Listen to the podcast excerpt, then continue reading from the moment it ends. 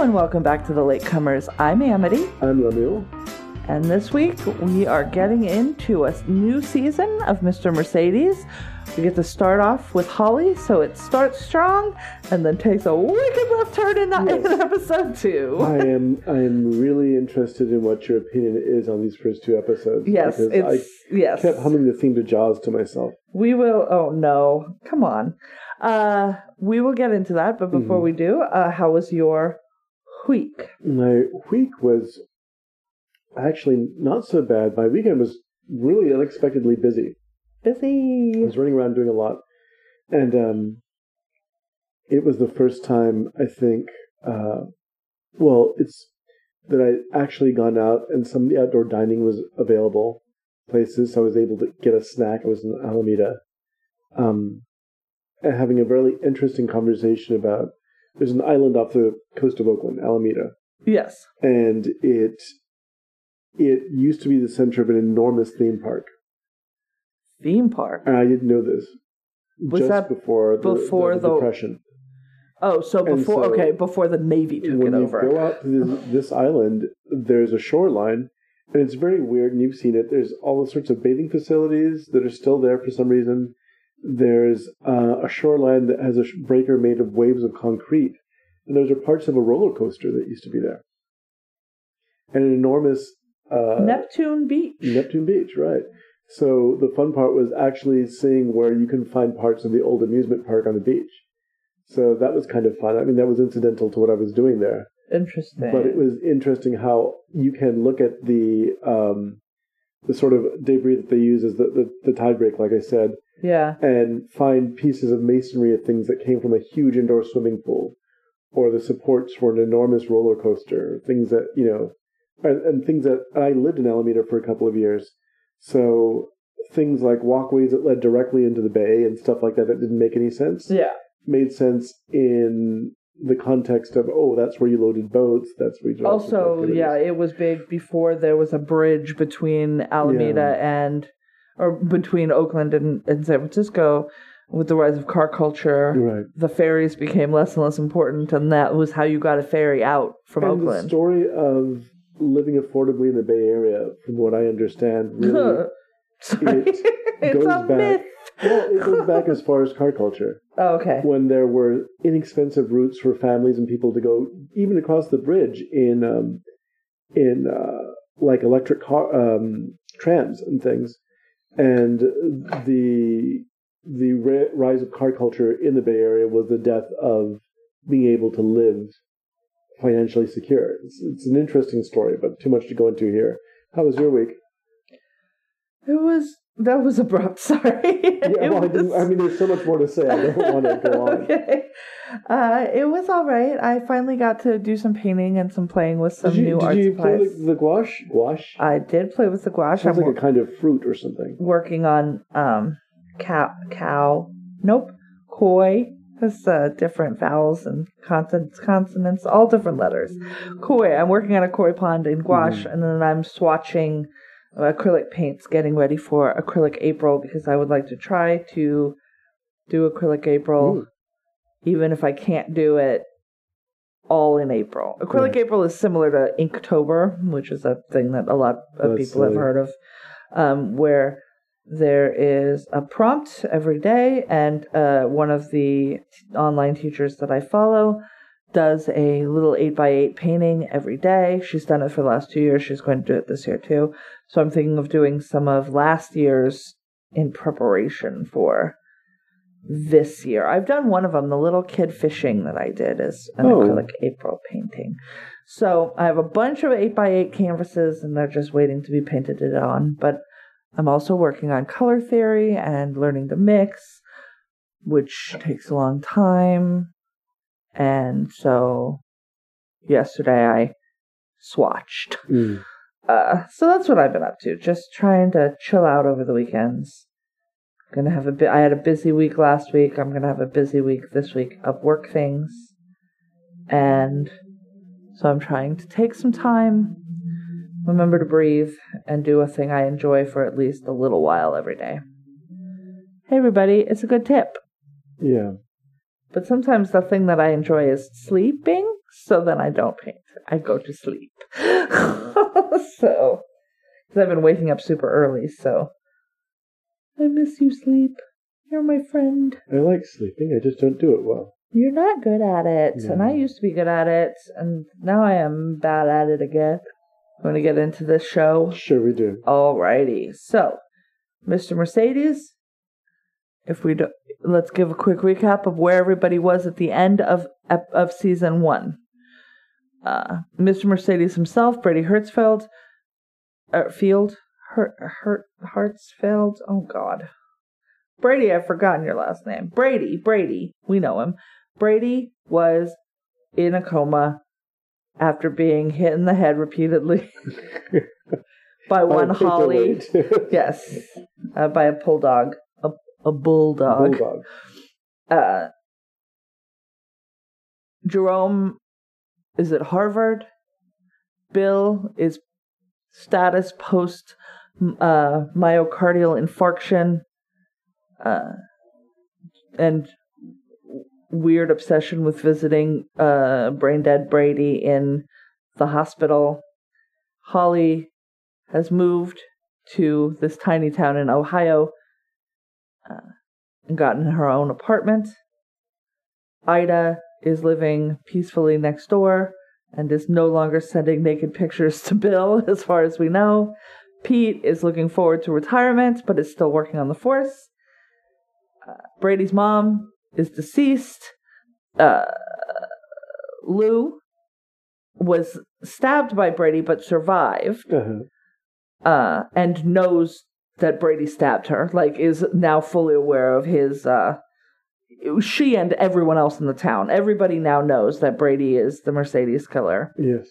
He is reviled and still has a single room in the hospital with so much space and his own nurses and uh, spend is is is costing the government or the taxpayers or whoever's paying because he's not paying because Yeah. he is not getting active uh, health insurance anymore as he is no longer employed.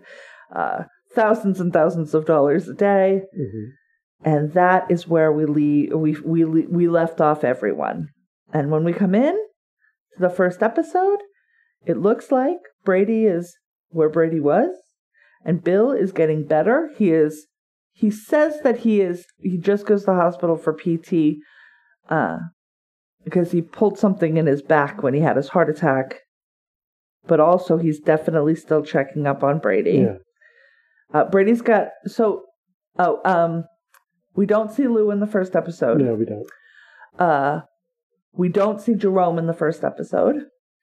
Uh, Holly and Bill have started a PI firm called Finders Keepers, which is a good name. They are in the front, the, what looks like an old Chinese restaurant storefront Yeah, that has been not fixed up at all. Just just put up like a folding table and called it good. Um, and Ida is still living happily next door and still not sending nudes. And Pete is lo- still looking forward to retirement. And that is how we enter the new episode. I liked how it just picked up right where we left off, more or less. Pretty much. Yeah. Yes. Uh, we do kind of go backwards from where we totally left because yeah, Mhm. we we enter the narrative actually on the night of the heart attack slash uh, bludgeoning, and we see that two of them go through uh, their various surgeries, and we are introduced to. Uh, I guess there are villains Yes. are I- some new villains, the first episode extra villains really concentrates mostly on these new characters. on these new characters. Um, and these new characters are yeah. Felix Babineau and his wife Cora, played by Jack Huston, and Tessa Fer- Ferrer. Ferrer? Ferrer? How do you spell Miguel? Or say Miguel's Ferrer. last name? Ferrer. So it's spelled the same way, I Mhm. believe. I don't believe she's of any relation. I recognize her because she was on Grey's Anatomy. Okay. Uh, I don't recognize him, even though he's been in a bunch of stuff, because I think that facial hair makes him look like a wannabe Sch- Smits, and I can't see past it. Uh, but he is a neurosurgeon. He is oh he is British hmm and he's in Boardwalk Empire.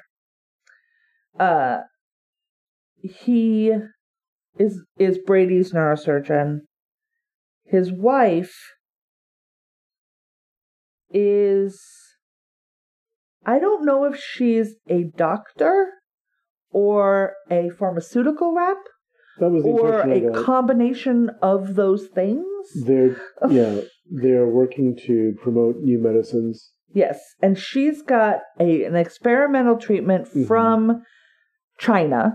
Because there's a lot of Chinese being spoken in this episode, and she implores him to try and use it on Brady to see if he it will kickstart any brain activity. Right, because her figuring is that they can't afford to lose at this point, and they've taken Well- research as as far along with um within guidelines with it with monkeys or whatever.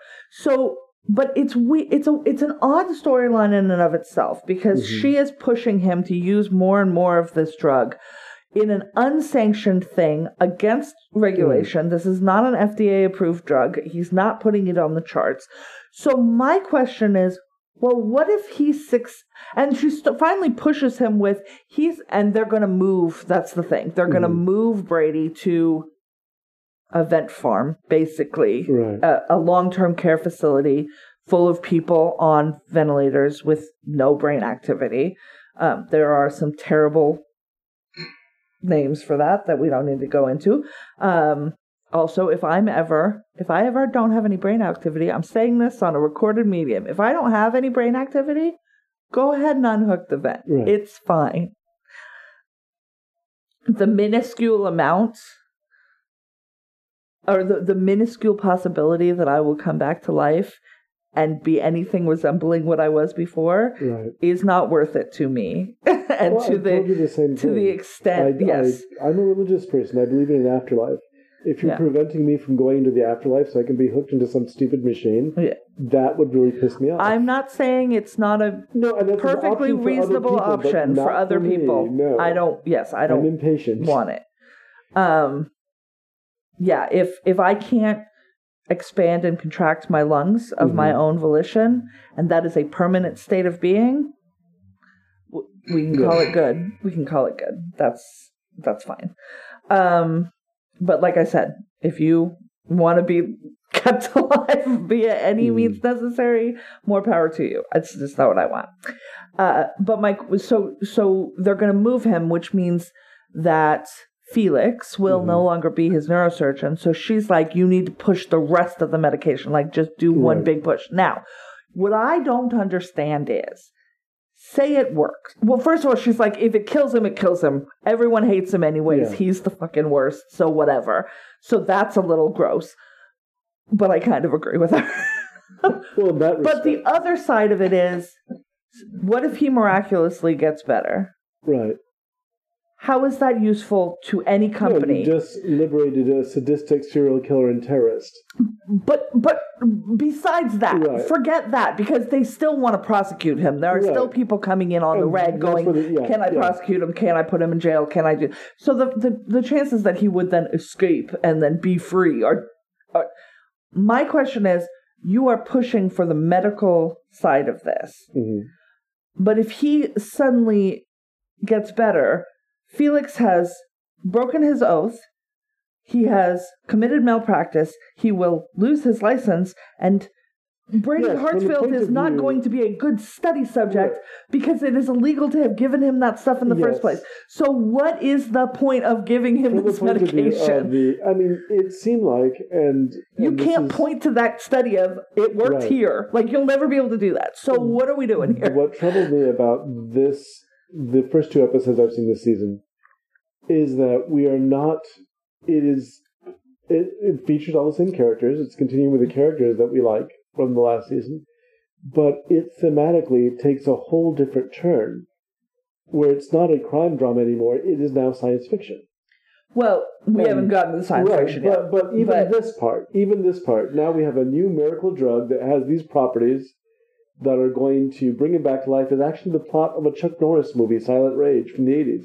They bring someone back who was a killer, Right, and they come back in that case super powered. right. In this case, there also is, but we'll This about feels that a little bit, two. uh, specifically Right. episode two feels like Lawnmower Man, but not the Stephen King version, the the It fake also Lawnmower feels Man. a lot like we lifted the plot element from um, Dreamcatcher. The one plot element that works. yeah, well, yeah, which I don't mind, but we'll we'll, but we'll yes, come back we'll to that later but when we when we one, get to it. The, the So just- experimentation. Just fundamentally, it Uh-huh. doesn't. Yeah, it feels like it wants to go into a Robin Cook territory, right. um, which I enjoy. And I'm actually fine with a show, Mhm. especially a show like this, which has very much been done in series rather than seasons. Right. They call it season one, season two, but this is the second book. Right. I also do not remember if the sci-fi act elements happen in the second. I cannot remember that Mm. um, in the second book, or if it's whole cloth made up for this. Right. Uh, so, so I can't. I like. I cannot remember that. The uh, and I want to reread them because I do remember liking the trilogy. Uh-huh. Um, but my attention span for reading is not It's very hard these days, Um, oddly enough. yeah, so it's very hard for me specifically. I, I, if it's hard for you too, yeah, I just I can't. Three paragraphs and my brain is like, nope, I can't. I don't even know what these are. Uh, words? What? Yeah. Like I just I don't have it in I find I, my best which is a bummer because I buses. read books in days before, but that's not where my brain is right now. Uh, so I cannot remember. But like as I'm watching this, I'm like, what are you? You're pushing him to do this illegal thing that will destroy his career, and what is the upside? Mm. Like I cannot find the upside. The only upside I could see is it kills Brady. That's not what they're hoping for. Yeah. It's just sort of the least Well, damaging outcome. If he recovers, as you're pointing out, it absolutely doesn't help them at all. Because Yeah. all they can say is to each other, look what it did, because you're not going to Yeah. point him out as a. No, and you tell the case study. Chinese, but the Chinese wouldn't be able to point to this case study in Right. in in you know Well, but if you peer-reviewed the- anything. right? If you pre- present them with the data that shows that it was exclusively because of this drug and that he was in this condition before, yeah you now have all this evidence that can be used against you. yes Right. So it doesn't. that's yeah, what that's why you'd have to do it to the Chinese Right. Because they're not going to talk to the American Medical Board. Like clearly, that's Yeah. not a concern of theirs. Uh, and I I say the Chinese specifically because it is Chinese nationals that she is talking to and where she gets this drug from, not because I'm trying to be like weirdly No, uh, you're not. racist. That's not the goal. She is getting this information from the Chinese. Um, the other th- reason that that they want to push now is because she is pregnant, which we get a weird masturbation scene with her. You thought she was cheating on him, and I was Well, like, I, don't I, think I she heard is. what I thought was it. The only surprise is that it looked like it was leading up to he comes home early and finds her with somebody else. that is what it looked because like. Because there's this very heavy moaning in the background, and of course she's masturbating like everyone does on this show. Well, not everyone. The villains all masturbate an awful The lot. villains do masturbate. They, it is And a very sort of patriarchal thing, but not even masturbation heavy, but like let's let's show again that this person is bad by making Right. them masturbate. Like Right. that's not a thing that makes you evil. But we were complaining about Usually it chills you out and you're I, not I was as evil. complaining about that in the first season. Like, Yes. how many times are we going to see Brady masturbate? Yeah. Um, We also in a flat in the flashbacks and the Right. previously ons got a, a kiss between Brady and his mom, and I was like, no, I less need to see that incest. We And then, of course, we have another. Uh, the first two episodes of this program are various characters masturbating again. I'm going. I'm. It's weird how There's only the no one. the second episode. Who? We'll point it out when we get there. Okay, I don't Uh, have any recollection. But um, it just seemed like, yeah, it's a weird like agenda. We're going to put this out for you to watch. It's very strange. But again, uh, also it does feel like here's the evil character, and this is what they do in their spare time. Yes, yeah, it's it's very Mhm. strange. So we so so he does it. hmm Fundamentally, what happens is he takes a whole bunch of this drug that he has no idea what it is and injects it directly into Brady's brain. I guess that is Right. what he is doing. Uh,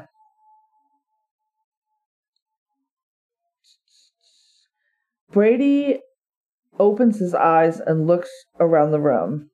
We hear some crackling. That's Mhm. how we know that his brain is his the electricity in his brain is working. Neurons are firing. And then we open, uh, and then we get that mind palace Mhm. that you were talking about from Dreamcatcher. right. So we now we're going to see Brady still in a hospital gown, but in the basement. But it's like at first we see like welcome home balloons. He's trapped downstairs. He can't mm-hmm. get out. There's dirt everywhere. There's a grave. Excuse me, a gravestone of his mother, right. and that there's his computer set up, but it's not up and running yet. So he starts fiddling and putting things together. So presumably he's going to start putting together.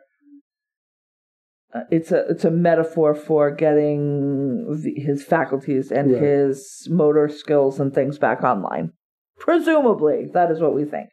We also um, so so that's what's going on with Brady through this episode. What's going on with Bill is he invites uh, a a tree falls in Ida's yard and Yes. takes out her beautiful um like pergola or cupola Gazebo. was it, was it a whole don't gazebo we don't know thinking- but Yes. takes it out just crushes it and so pete comes over to help bill they're gonna um clear out the debris and then they're Right. gonna build rebuild the gazebo for ida Which is what you take when you're not taking medicine, real medicine. and uh, they're Gazebo. chatting and pete's glad that bill has you know s- settled the fuck down Mhm. leaving the police work to him uh, we see an earlier scene that's actually really cool where um, he tries to repossess a dude's plane or like a dude had stolen a plane Yeah. he'd written a bad check and taken a plane. So he's trying to to um, capture this guy, and the guy ends up driving away because uh, security guards are useless in this show. That's an ongoing thing with this with this show, and uh, then he he goes to the police when Holly tracks down where this guy probably is, Yeah. uh, and he says, you know, this guy has warrants out and this is where he's at. And he's like, well, you don't want to do it? He got the plane. There's no money in capturing this dude. Right. And it looks good for Pete to pick up a dude with like 14 warrants on him. So they're they're working nicely together. It's good. And uh, Pete goes in to grab him another beer uh, and a Coke for Bill because he's stopped drinking for now.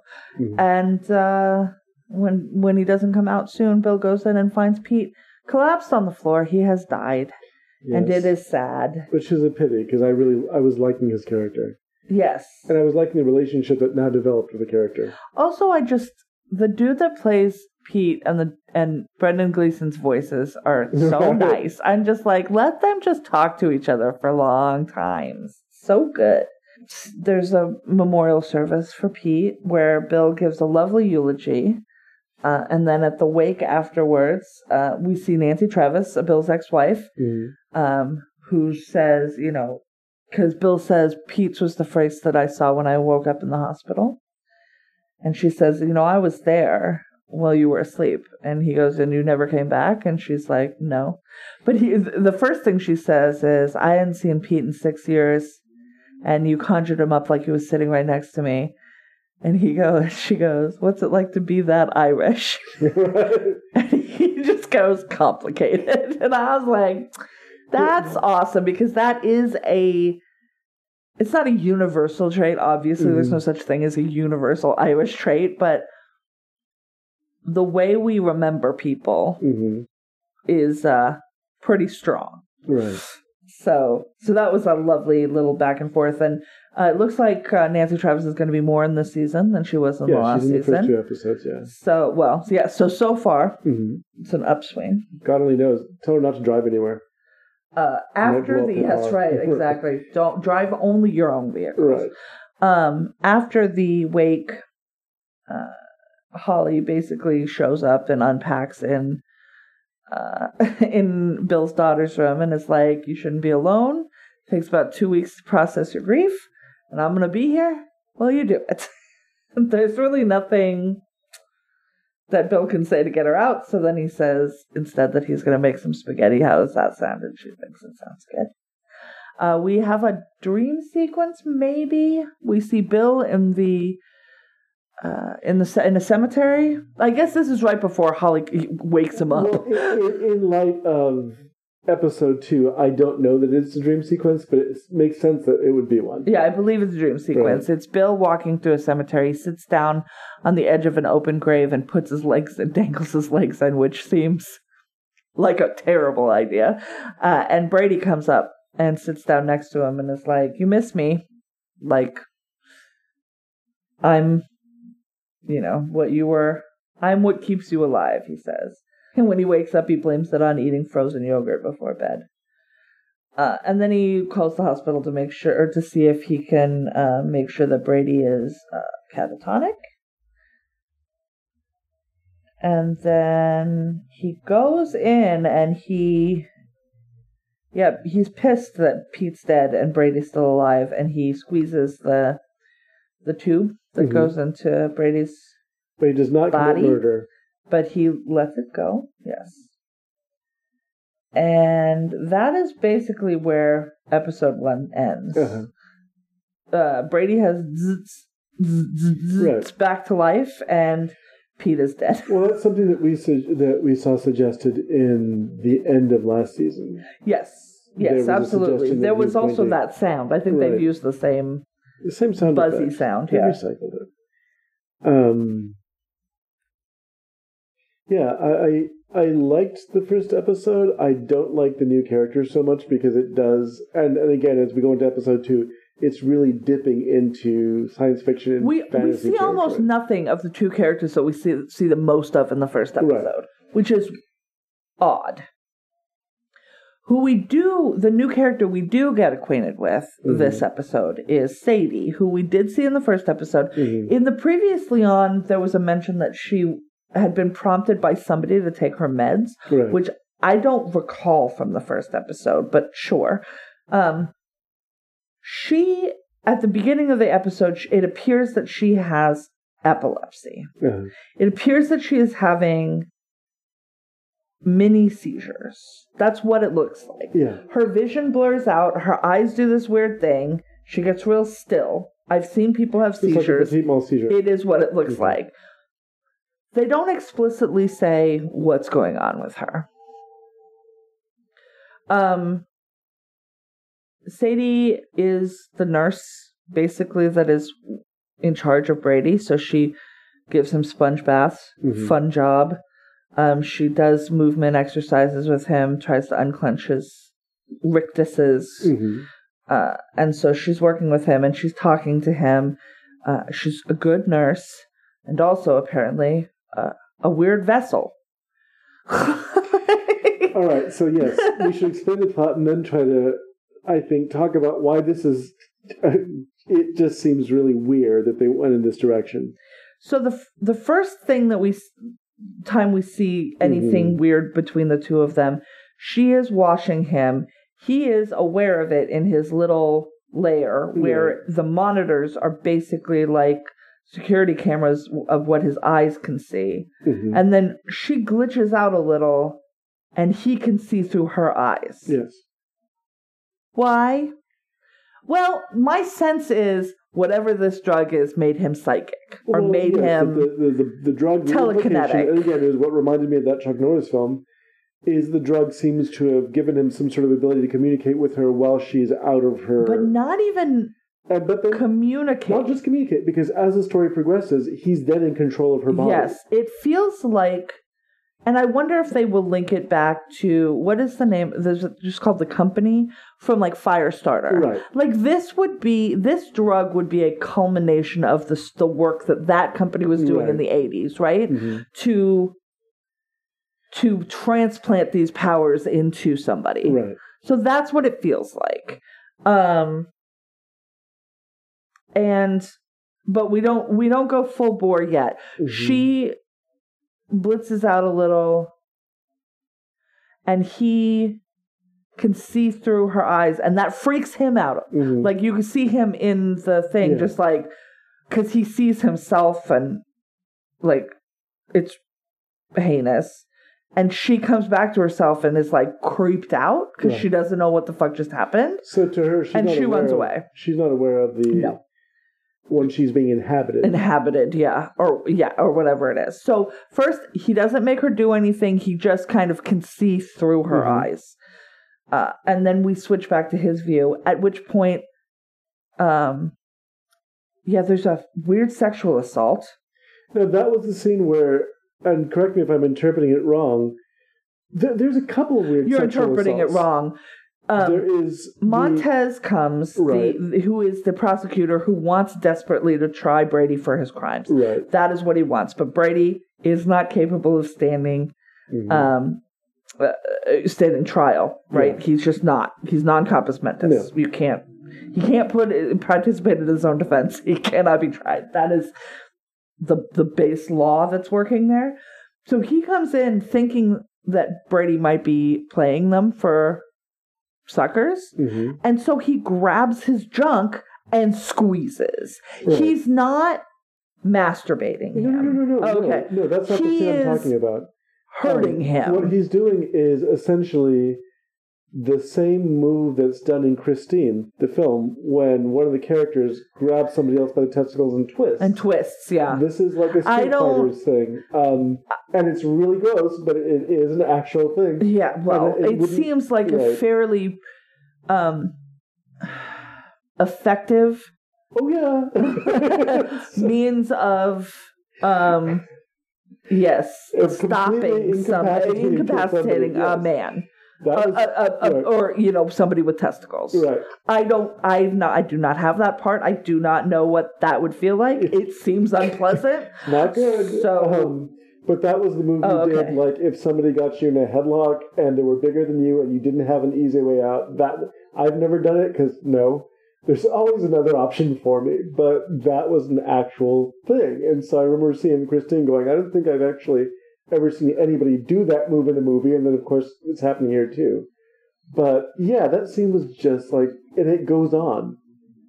And it just keeps going on. Yeah. and, um. And, and Brady is really- freaking out in Right. his There's a really in his room. He calls him the F word, which I don't love. He He apologizes to his mom. Yeah. That was the part that I'm like, oh god, that was probably meant to be funny. And it, it wasn't. It's We we are in the middle of a weird assault, and Right. I'm I'm not going to think anything is funny, and certainly not, especially given where he and his mom ended up. yeah. I just it, didn't seem character appropriate. It seemed appropriate, like it was tossed and it didn't seem and it appropriate. didn't land, Appropriate, right. yeah. Oh, okay. I guess I didn't. I missed this part. I Mhm. I understand this masturbation thing. I missed it. So because that's a, there's a, a second sexual assault that happens. okay. So she comes in for the sponge bath. Mhm. He takes control of her, and then okay, I missed the. So she, I I saw the part where she's like, "You're so pretty. Your hair is soft," and he's Right. like moving her hand to her hair, and then like across her face, and then I guess I just Right. disassociated because I don't know what happened was- after that. Yeah, it's very bizarre. He compels her to start fondling her bosoms, and then he masturbates while he's watching her do this. And I'm going, okay, so I'm seeing this weird kind of possession, sexual assault Yeah. happening, and Yeah. it's it, yeah, it just was really gross. And I'm going, wow, it's going to be like the first season where we're just going to see him do some version of this every episode up until the story. You know, I think when Holly came uh, into this the first season, we stopped getting so much So much him. of that. Yeah. So um, It feels a little bit like they're like, well, we can. yeah, that's kind of And I'm just like, got. yeah, but you don't have to. right, Brady's bad enough without any of the sex stuff. yeah. So why do we keep yeah, adding. You could have told us the same story. sexual sexual trauma to young kids, sexual trauma to these women right. now? Yeah, it's unnecessary.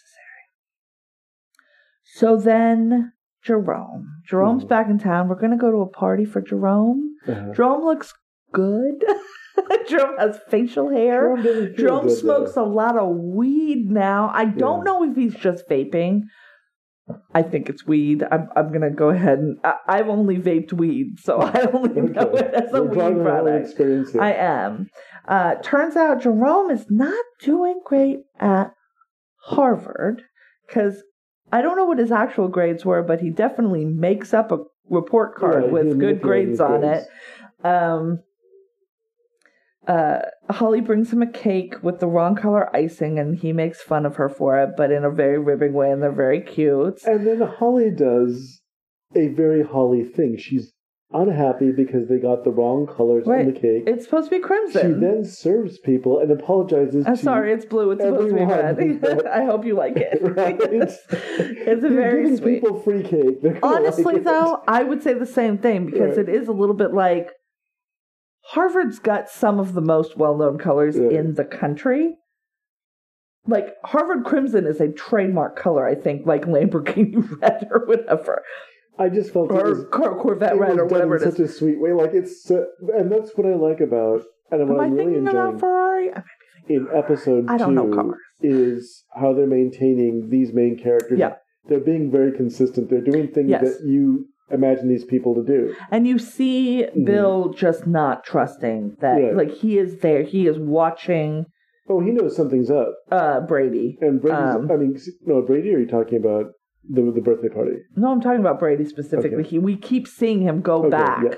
even though he's telling people, "No, no, no, that's a bad habit that I'm breaking." Uh, And we saw him pour liquor into frozen yogurt before Mhm. eating it, which, no. but it was after a wake, so I mean, Mm. you got to give him some leeway. Mm, Um, but yeah, so Jerome's not doing great, and uh, Bill offers him right. some money to help him with the gazebo that now uh, Pete obviously won't be able to finish. mhm. and he says he can because he says his dad uh Jerome says his dad just lost a job and is barely able to pay himself so he's not going to be able to work with his dad uh which makes me think that the they had seemed to have survived the depression that this town's been going through pretty well but they might be getting to the end of their luck with that which Yeah. sucks um but if it means more Jerome in my episodes, mm. I'm okay with it. I like this actor. Like I said, he does rib his sister Mhm. a little harder than I think she's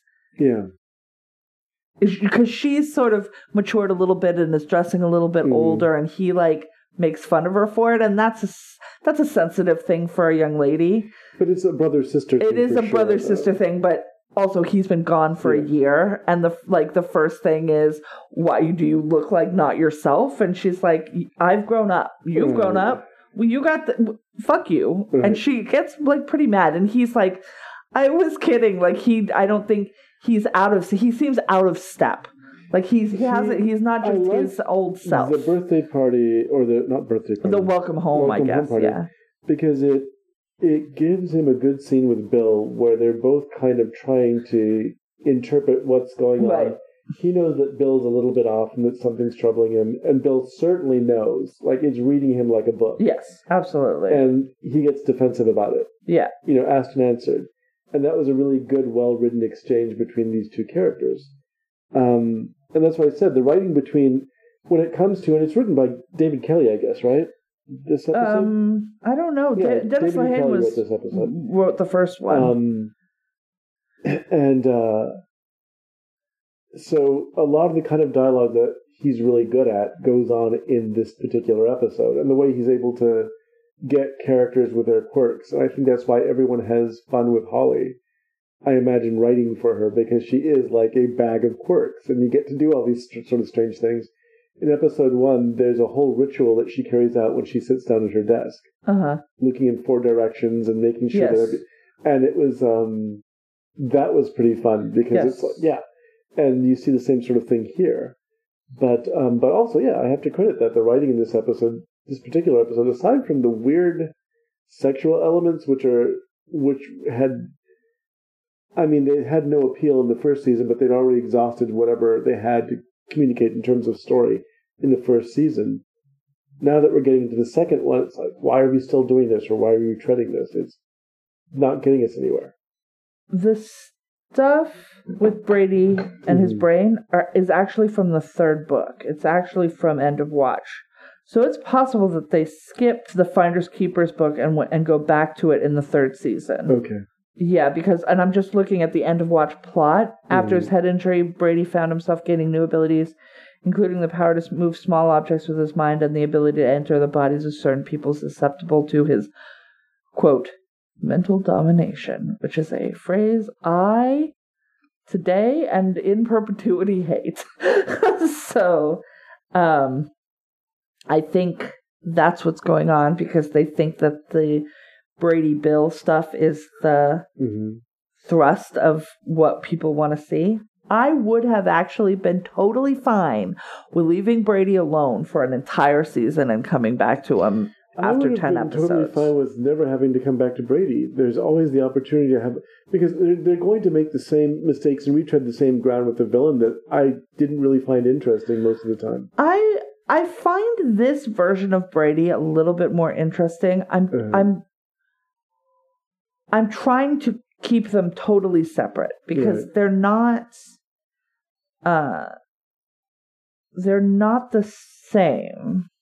The Brady that we saw in season 1 had these strictures on Mhm. him which this Brady does not have. Yeah. So we're looking at sort of unadulterated Brady, right? Because he's free in his head. He has no actual agency. hmm Um, but he can be whoever he wants in his head and he doesn't have to count out a boss's, Right. you know, or his mom or any of the other things that he's had to deal with before. The other person that we do see in the second episode here, uh, which we didn't say, is called Let's Let's Go Roaming, um, because he wants to. He at one point tries to get Sadie to like leave the building, hmm like he wants to go somewhere, and Right. she's going. But as the elevator opens on her floor,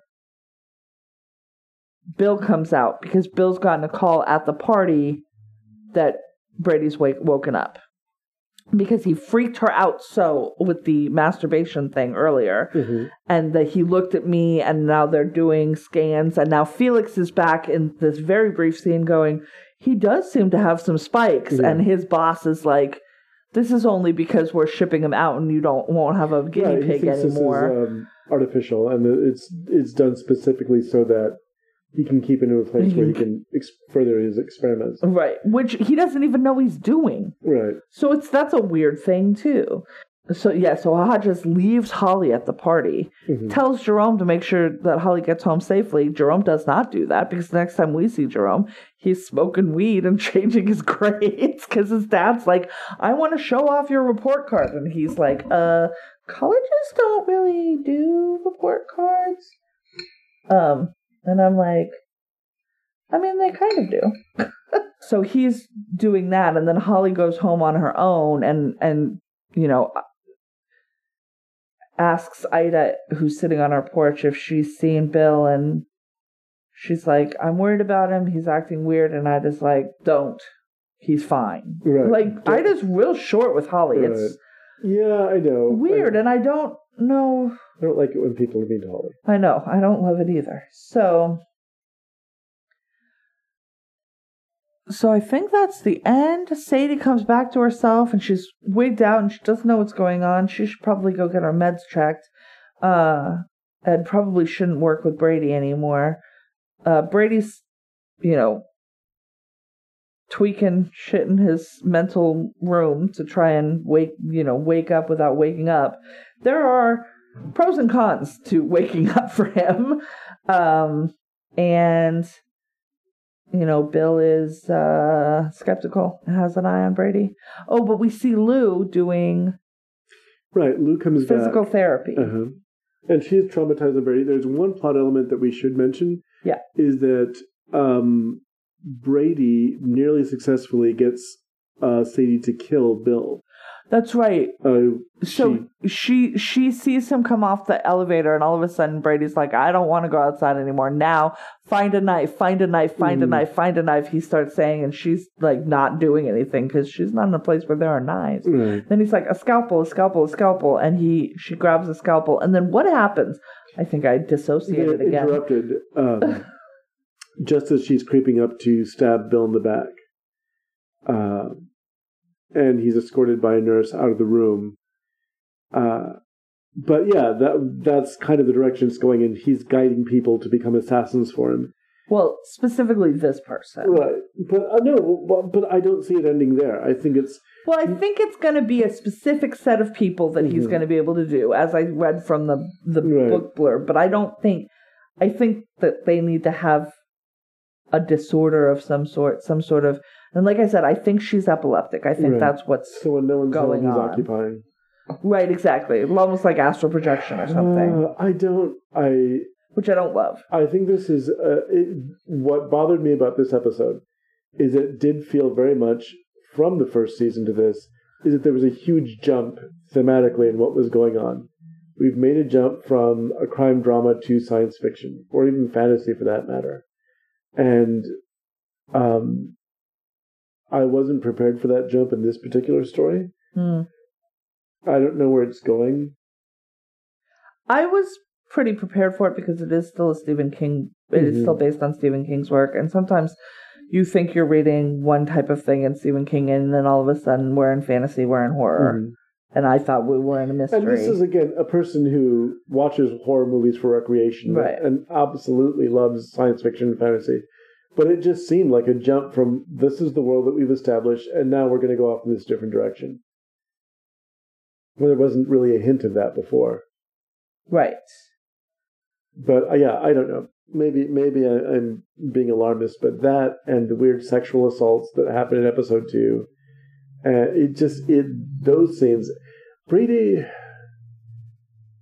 yeah, Brady. I don't know. I I, I really don't. Um, yeah, I'm, I'm I'm not fond of him. I don't like his scenes. I don't find him compelling. He's just sort of gross.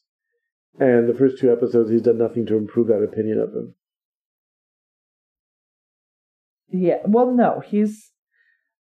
You're, he's never going to be sympathetic, even But though they ever- wanted to make you him find sympathetic. Him interesting though. I do. Uh-huh. Um, frankly, I find him more interesting than the villains in the first episode. I didn't care about that doctor couple, and their uh, plan made no sense. right. Uh, so I was just like, "Wha- Because my problem with Brady Why? in the first season is that I don't know if the incest scenes were meant to make him sympathetic. Like, look, he's a victim too. I think they were. It didn't But work. when you point out the fact that he murdered his brother, he was persistently trying to murder his brother all through their childhood. I'm not going to be sympathetic because even if he wasn't being molested, he was still that asshole who's trying to kill his brother until he does. And so, in this particular one, despite the fact that they're trying to, again, um, sexual assault was how we find sympathy for him. And then there's the scene where he's, you know, then he sexually assaults somebody. and then he sexually assaults somebody. He is sexually assaulted, and then he sexually right. assaults somebody in short order. And then what you then what you're left with is, ugh, maybe he deserved it, which you don't. Right, That's well, never okay. All I want- Although we're pretty okay with the the jokes that our society makes about prison rape and shit Right. it, are terrible, and nobody should be sexually assaulted. I don't care what you did. Um, I'm not an eye for an eye Mhm. s- person, and we're totally fine with just thinking everybody in prison gets raped, Right. and that's that's what you get for going to prison. Well, here's the thing: a lot of people don't belong in prison, shouldn't have been there in the first place. Right. Like it's they're still human beings. They still they're still they're still human beings. So it feels a little when you when you assault somebody and then you ha- have them turn around and Right. visit that assault immediately on on an innocent you instantly are like oh well maybe they deserve to be assaulted well no no that's not this woman just showed up to do her what we should job, and this happened to her. It, it, it- yeah, it, the the Brady scenes, like in the first season, just sort of leave a bad taste in my mouth. yeah you know i see that he's definitely distasteful Right. there's i'm not like oh he's my favorite Yeah. character that's not what i'm saying. I just think that we I do back. find it inter- I do Right. find him interesting. I think I, we could have come back and done a second season or you know series with another villain character. Yeah. because we've established the heroes really well. Yeah. And there is, in like I said, in the second book, hmm Brady is touched on because Bill does keep visiting him Yeah. through the book, but he is tertiary at best. Mm. Um, well, see how it goes. I just, yeah, it, this is just a weird shock. but strap me. in because, yeah, I don't know what thematically we're looking at here. Okay. I'm I'm going to presume sci-fi, medical sci-fi. Robin Cook You know, slash it- but yes. Stephen King definitely Stephen King for sure. Yeah. He doesn't do a lot of medical sci-fi, but yeah, in the in that Robin Cook. If anybody doesn't know, Robin Cook is a doctor who also writes medical hard science fiction books. A lot of them have to do with experimentation gone, you know, right by way of the experimenters, but wrong by way of everybody else.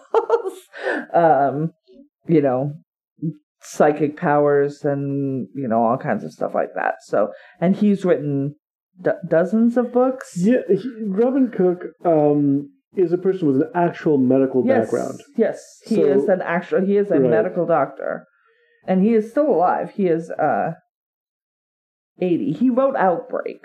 Mhm. So uh, some of his books have been turned into into movies. well, Coma was several really good. I loved Coma uh, growing up. There's another thing that he did that was turned into Michael Crichton's one of his early movies as a director, which was um, The Terminal Man, which had a really interesting concept and some un- between the writer, doctor, surgeon, doctor, and Michael Crichton's direction, who's also in the medical field.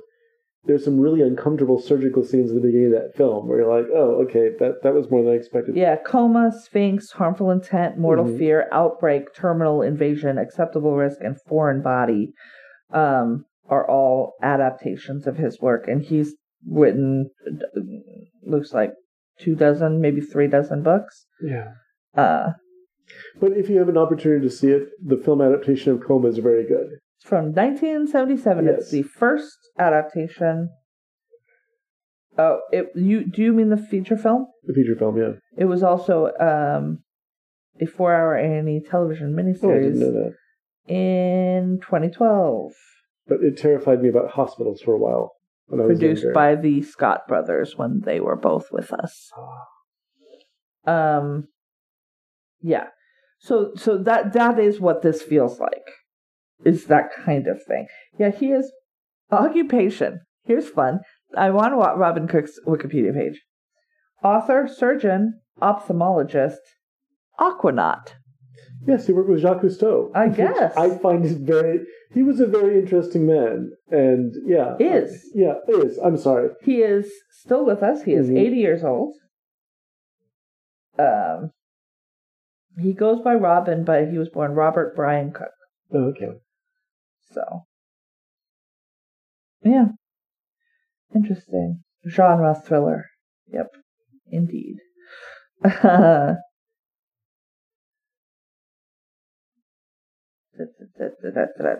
So that's that. So next Mhm. week we're going to watch two more episodes. I'm going to see where this goes. I am hopeful that it will give me more Jerome and less Brady. Yes, me too. That is what I want. It's not going to give me less Brady, but maybe it will. We can always hope. So, what are the next episodes? Are they called?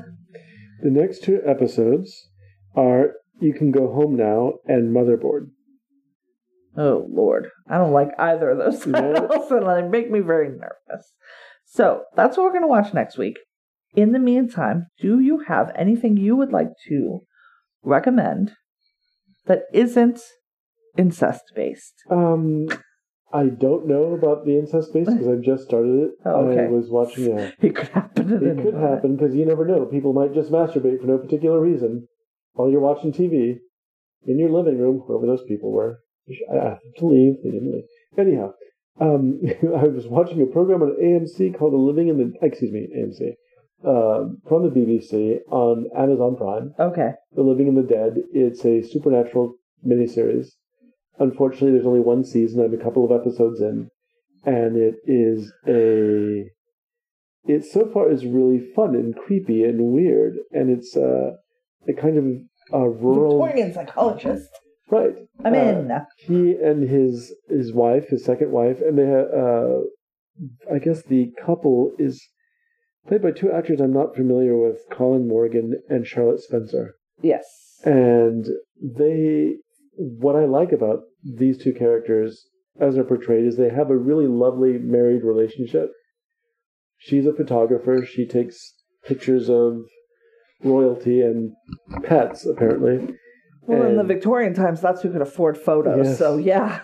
and uh, and her husband is trying to put psychology behind him and start the work of being a gentleman farmer. He's taking over his parents' home, and they had a a rural, you know, a modern farm, modern for Victorian ages, and uh, they're both working together to bring it back to. Uh, to a state where it can run itself, so that he can then go on with his work. And they, there's um, a neighbor whose daughter seems to be exhibiting really difficult, well, signs of mental illness, and it might be due to something more akin to possession.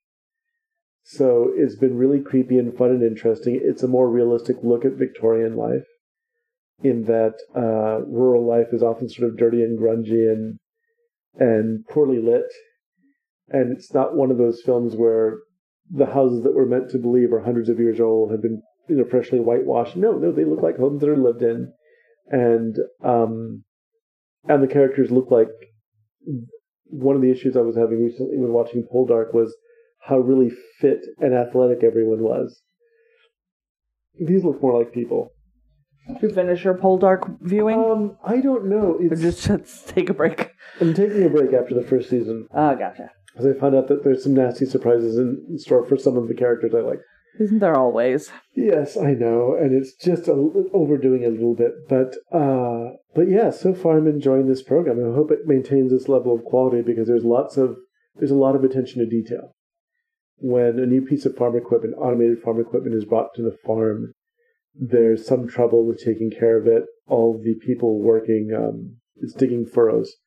All the people who are working with it are tying strings around their knees and their ankles tying their trouser legs down. And that was a piece of history that no one bothers to explain in the program, but was an actual thing because of the automated machine and even the action of threshing in the fields often chase field mice, would in turn run up your legs. Um, so you tied a piece of string to keep your trousers to your leg. Mm-hmm. And that was one of those tiny little details that nobody addresses in this program, but it adds to the overall realism of, oh, you know, this is the time that people lived in, they didn't have the advantages of modern technology. They're all terrified of of threshing, uh, threshing machines. I think. Um, I mean, yeah, that seems all- right. Be afraid of that. right. Uh, the wife, the character Charlotte Appleby, is constantly trying to uh, move them in the farm in the direction of the future and be progressive. So this is now her investment, while her husband is Nathan is trying to find a way of making himself at home in his parents' house and finds this neighbor case, and that begins to to move the plot forward. So yes, so far I'm enjoying it. We'll see What's it called again?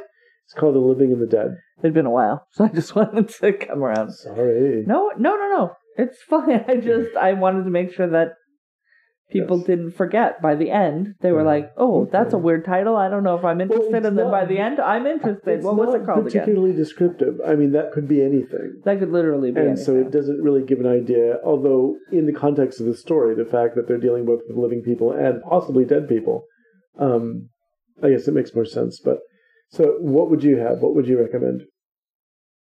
I don't know. I started a bunch of stuff yesterday. I didn't Mhm. finish everything. Oh, you know what I'm going to recommend? I'm late to this, um, so y'all may already know this, but on Netflix right now, you Uh-huh. can watch. I believe it's Taika Waititi's first film called Hunt for the Wilderpeople. Oh, okay. It is.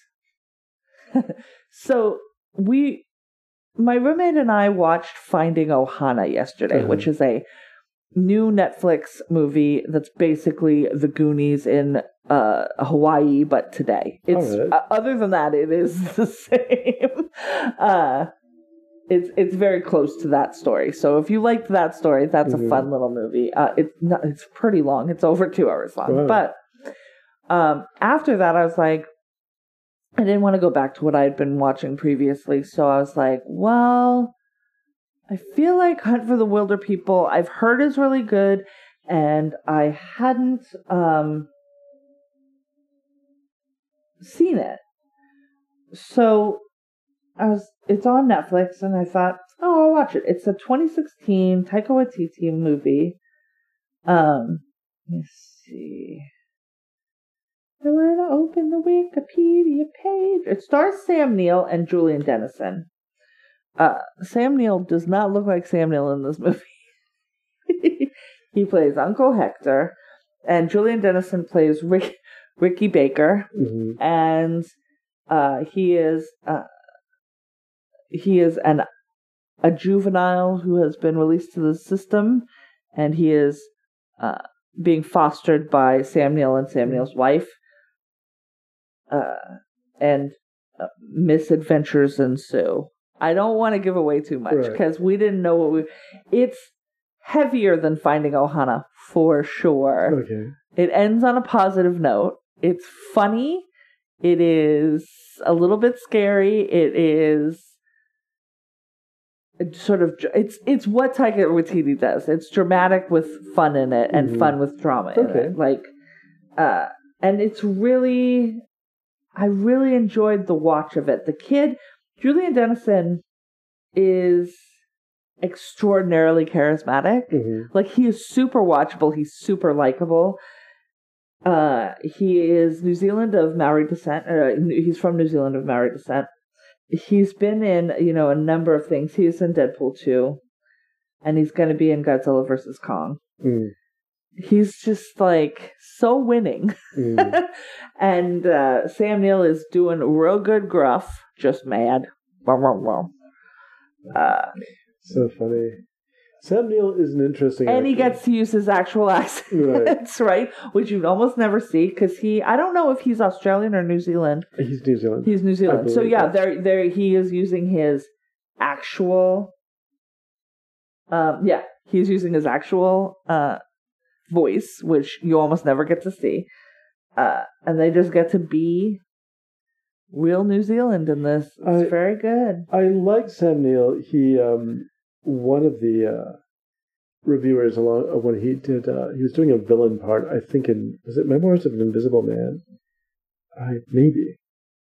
Uh, made yes he made the comparison to James Mason, which I think is a great one Oh, interesting. of playing this. He has the ability to play very intellectual and still kind of growly and and gruff at the same time. He can do this sort of wide range of characters, and he did a, a lot of stuff that I really liked. It's like every once in a while I'll be watching um, a film and there's there's Sam Neill. Like what what is he doing in it?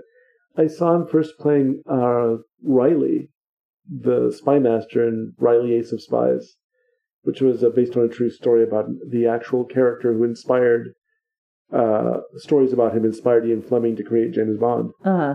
Um, but then, yes, he, he's Dead Calm is a movie I really like that he's in. Hunt for Red October. hmm He was in, of course, um, Jurassic Park. There's a really strange film where he plays an artist, Sirens. Uh, yeah, so every once in a while, um, or Event Horizon, which was Oh, a yeah. great horror movie. Yes. Uh, but every once in a while, he'll just sort of turn up and be going, "Oh yeah, I like Sam Neill." Yeah. Um, this I do want to clarify. This was not Taika Waititi's first film. Okay. Uh, he had done Eagle versus Shark Boy and What We Do in the Shadows before that. Uh, so Eagle Which- versus Shark. he co-wrote or Mhm. co-directed and co-wrote um, What We Do in the Shadows, Jermaine Clement, but uh, directed and wrote the the first two.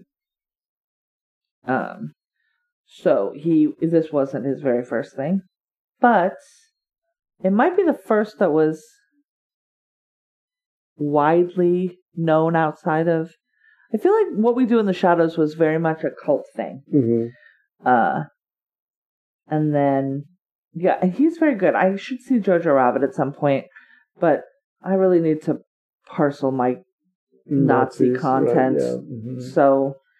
You know, it's gonna be there, Oh, and I'll get to it when I get to no it. longer in office. So But there are no Nazis in this. This is and and it was I really really enjoyed it. So, Hunt for the Wilderpeople, people, it's on Netflix. get you some. Okay. All right. Uh, I think that's everything. Mhm. So next week we're gonna watch episodes three and four, Right. season two, Mr. Mercedes. Who knows what it will bring? Oh, who knows? It's a surprise. Uh, if you have questions, comments, concerns, until then, you can find us at latecomerspod on gmail.com. You can find us on Twitter at latecomerspod or on Facebook by searching Latecomers Podcast in the search bar. Until then, I remind you take your medicine, and we remind you better late than never.